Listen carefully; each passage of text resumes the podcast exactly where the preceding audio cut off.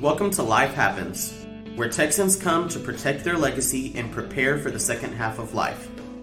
Join your host, attorney Kim Hegwood with Hegwood Law Group, and our weekly guest as we navigate the challenges that emerge as life happens. Now here's your host, Kim Hegwood.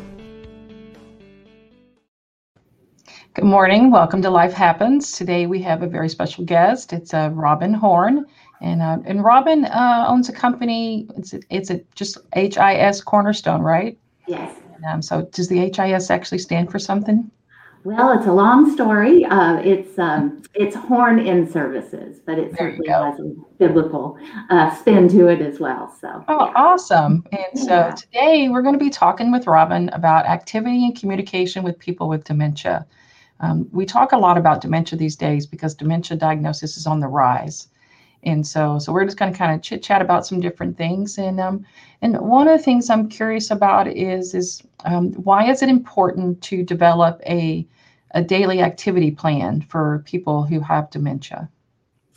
That's a great question. My background a little bit is I was an Alzheimer's assisted living facility administrator, and so developed that sense of urgency to make sure that all of our residents had a plan for the day. And keep in mind, and whether they're in a facility or whether they're living at home with a caregiver, keep in mind that activities is everything that we do.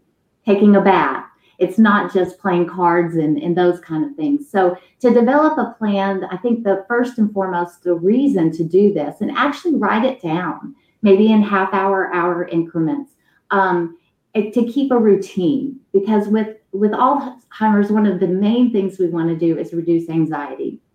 There's so much anxiety that comes with that diagnosis. And so the more routine you can stay in, the better. I'll give you an example in my facility. People would the families would want to come in and take their loved ones out for the holidays. And the first thing I said is beware, because that routine is broken.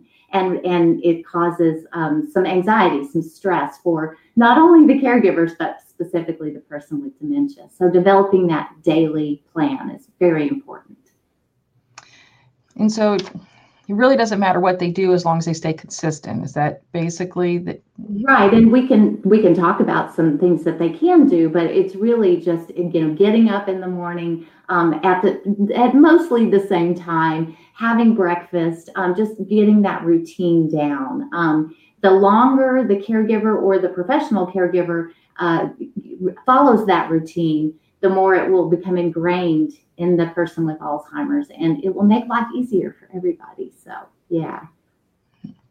So what kind of things do you think a caregiver needs to kind of keep in mind when they're developing this plan? Because, everybody's different, different stages of dementia. So what do you think is most important? And let's just kind of walk through some examples. Sure. I love acronyms. And so if those of you who are listening want to remember this, I call it PAPA, the PAPA acronym. It's keeping in mind the person, and I can go over each of these in a little bit of detail if you want, but keeping in mind the person and the activity itself, what the activity itself looks like. And then looking at the place where that activity is taking place. And then finally, the approach. How are you going to approach the activity or the daily plan?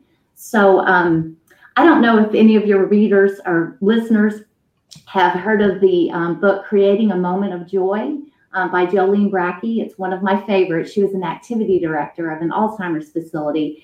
And she said, in your daily plan, you should use every opportunity to create a moment of joy.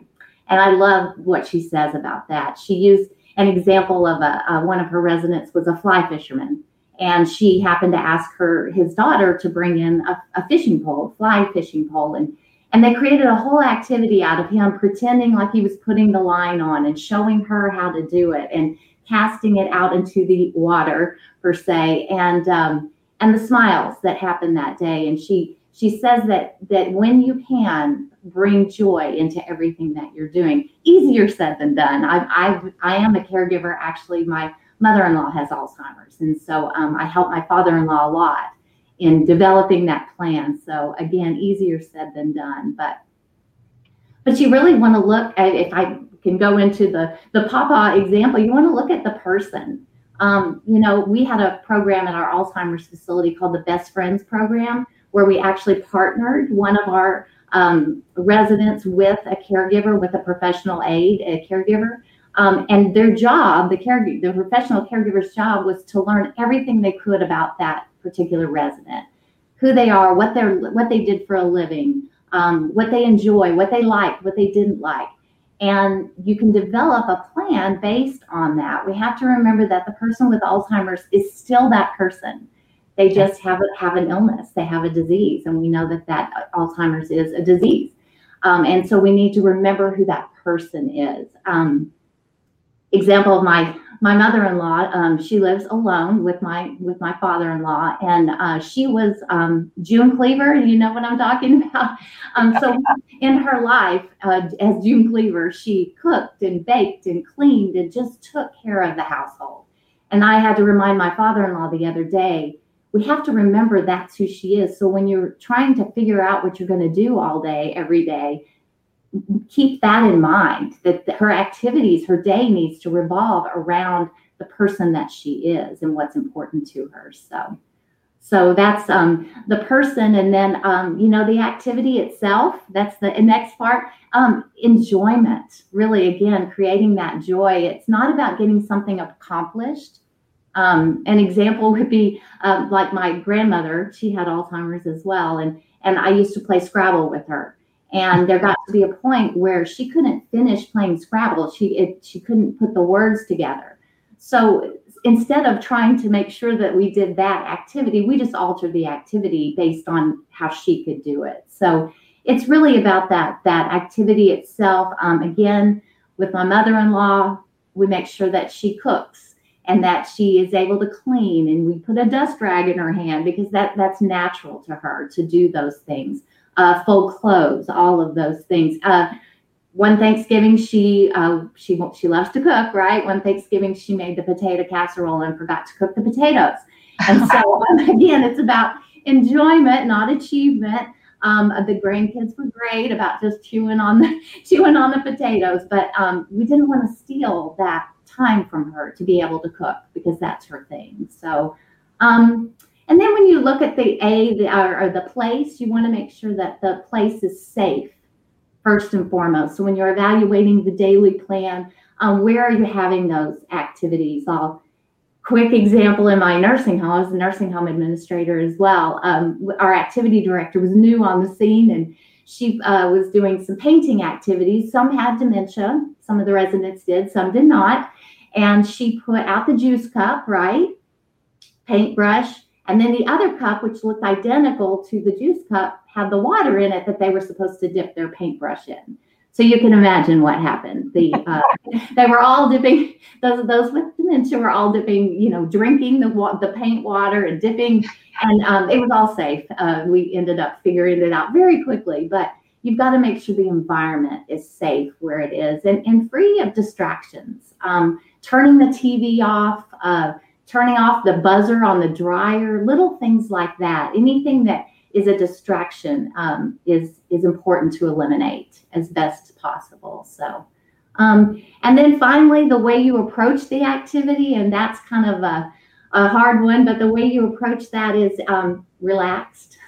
Easier said than done. I use that phrase a lot, but just try to be as relaxed as possible. Offer supervision. The last thing we want to do is take away their ability to still be able to perform.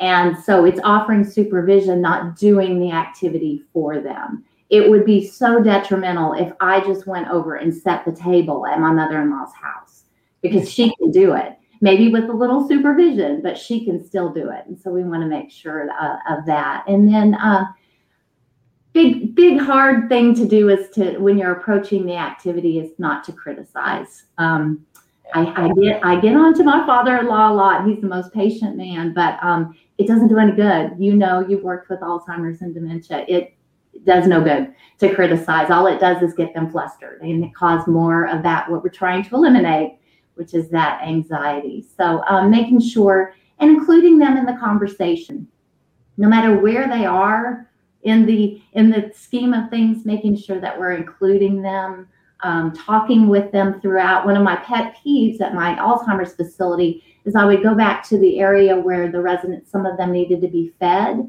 and my caregivers were talking over the residents about what they did that day or what they did that evening or what their plans were. And I would constantly remind them, talk to the residents while you're feeding them.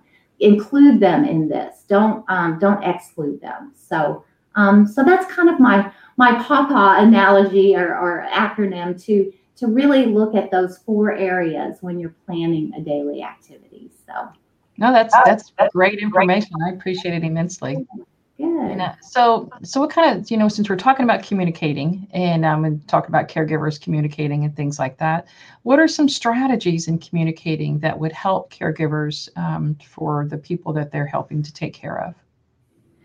That's, the Alzheimer's Association spends hours and hours on this type of training because communication is key with Alzheimer's and dementia. And so just some simple things, gaining their attention. Don't yell at them across the room. Walk up to them, look them in the eye, gain their attention. All my residents would walk up to them when I was communicating with them and say, hey, it's Robin, because I don't know that they remember who I am, but it's okay. I'm like, hey, it's Robin, how are you? And then call the resident by or the person with dementia by their name as well. The name that's familiar to them, the name that they like to be called. So important. Be attentive. This is communication 101 with anybody, but put away the cell phones and all the distractions, because the more distracted you are, the more they will not follow you. And again, the key to the daily plan is to keep things calm and free of anxiety. So making sure, one of the things that I used to train my caregivers on is don't use pronouns. And I know that sounds funny. They're like, don't use pronouns. But when you say, hey, they're going to the show or we're going to do this, often they don't know who you're talking about. So I'd say make sure you use the person's name. Your daughter, Sally, is coming to visit you today. The more you can connect with your communication, the better, no matter where they are on the spectrum of the disease process. And so again, those are just some ways. One of the biggest things that is out there is what we call reality orientation. I'm sure you're familiar with it. Reality orientation, back when I started, and I'm dating myself, back in the early 90s, reality orientation meant that if today is Friday, we need to make sure that the person with dementia knows today is Friday. And if the year is 2021, we need to make sure they know that they are living in 2021. Well, that's gone. What reality orientation is meet them where they are. Meet them in their reality. Make sure that you do that. Quick example, if you don't mind me sharing, one of my favorite residents, we're not supposed to have them, but one of my favorite residents in my facility was a vice president. He was a vice president of finance at a major furniture company. So reality orientation says to me, I walk in, I check out what's going on in the facility. I walk over to Dan and I say, Dan, and he thinks I'm his secretary. So I am his secretary, right? So I walk over, and sometimes I even have a pad and paper in my hand, a pad and a pen, and what's on the agenda for today, Dan? So not only am I in his reality, but I'm playing a part of his reality. And so sometimes he'd give me some tasks to do, and I'd leave and go do my work, right? And come back with an envelope for him to, address or look at something I want him to proofread. So I really tried to, and we tried to do this with all of our residents. This was just one example of, but the example of the other thing that I like to say with reality orientation is distraction is another communication skill with Dan. One day he told me, I said, what's on the agenda? And he said, hey, it's time to we need to look at the book, see how we did for the month. Okay. So I go away and come back and I say, Dan, we've had a great month. We've got like a $40,000 profit this month. And the look on his face was devastating because evidently that's not good. They need a lot more money than what I said. And so he got irate. He started pounding his wheelchair, the arms on his wheelchair. And he's like, that's just, we got to call the board of directors. Something's wrong. Something's majorly wrong. And so I remembered the communication technique of distraction. I said, you know what, Dan, you are right. But you know what? It's time for lunch. Why don't we go to lunch, sit down, we'll talk a little bit, we'll get a good meal in, and then afterwards we'll call the board of directors. Well, guess what? I take him to lunch, and what happens within 30 minutes of eating, really almost instantaneously, he's forgotten about the budget and all of those things. And so we can move on with the day. So a big communication strategy is meeting them where they are. And when they start to become anxious, the art of distraction, trying to get them away from this, what I call just this cycle of behavior. So, yeah. So how does a caregiver anticipate some of these triggers? Like, you didn't know that $40,000 wasn't a good profit. No, I certainly didn't. That's a great question. The triggers are, it's like you have to be a detective, if that makes sense. And believe me, spending my career doing that, trying to figure out, and when you finally get it, it's so rewarding. But yeah, you have to look at, okay, are they physically uncomfortable?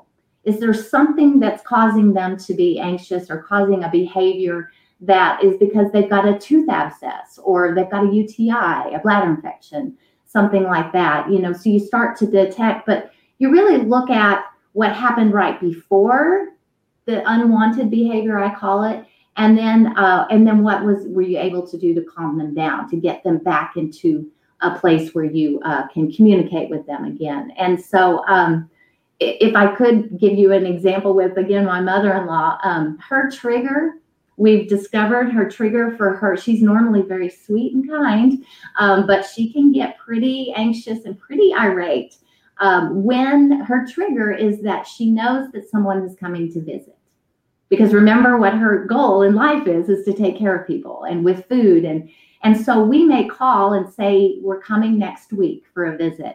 And Norm, my father-in-law, started telling me that he doesn't even tell her that we're coming for the visit until the day before, because she gets so anxious and she spends the whole week trying to cook and clean and do all those things that she would normally do. So the trigger is us coming, although us coming helps in her disease process. It helps the caregiver more than anything. But we've learned to alter our behavior based on her trigger, which is us coming. And so we've also got a little board that says who is exactly coming, what time we're arriving, and the date. And it sits in front of her chair. So the day before, my father-in-law will put that in front of her chair so that she can see Robin and Jeff and the kids are coming on this day tomorrow. And then we also, as a trigger, we realized that she starts planning the meals. And we have gotten to the point where we bring the meals because it's easier. When we prepare the meals while we're there, she helps. And that's the big part. But we bring the menu. And so what we do is we now email a menu to my father-in-law that goes on the refrigerator so that she sees that all the meals are taken care of. And so she doesn't get anxious about having to go to the store and buy all of the stuff. So I hope that's an example of a trigger. There's all sorts of triggers. You just have to look to see what is causing that anxiety, what is causing them. And again, looking right before it happens to see if something went awry in that. It could be distracting noises. I give the example of on 9/11. Everybody remembers where we all were on 9/11 that day. And I drove into my facility. I just heard the report and drove into my facility and went in, and all the TVs were blaring with reports, right?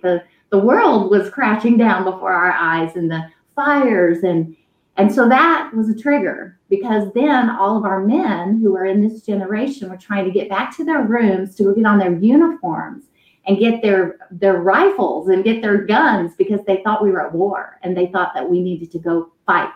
And so the trigger was what? The television. It was the news. We had to turn all the TVs off. It took a couple of hours to get them calmed down. So really just, again, being a detective, being a sleuth, and trying to figure that out. Again, easier said than done, but yeah. And so, well, Robin, I appreciate all the information that you've given today and your own personal experiences, because I think, from a storytelling view, you learn a lot from stories. And so it's really important to see how real life interacts with, some of the things, that we talk about on the show. And so I just want to thank you for coming and I'm sure we'll see each other again soon. Absolutely. Thank you so much for having me. Thanks for tuning in to this week's episode of Life Happens with Kim Hegwood. Be sure to tune in every Thursday at 10 a.m. wherever you listen to your podcasts as we navigate through the challenges that emerge as life happens. The content of this podcast does not establish an attorney-client relationship or constitute attorney-client privilege, legal, medical, financial, or any other professional advice.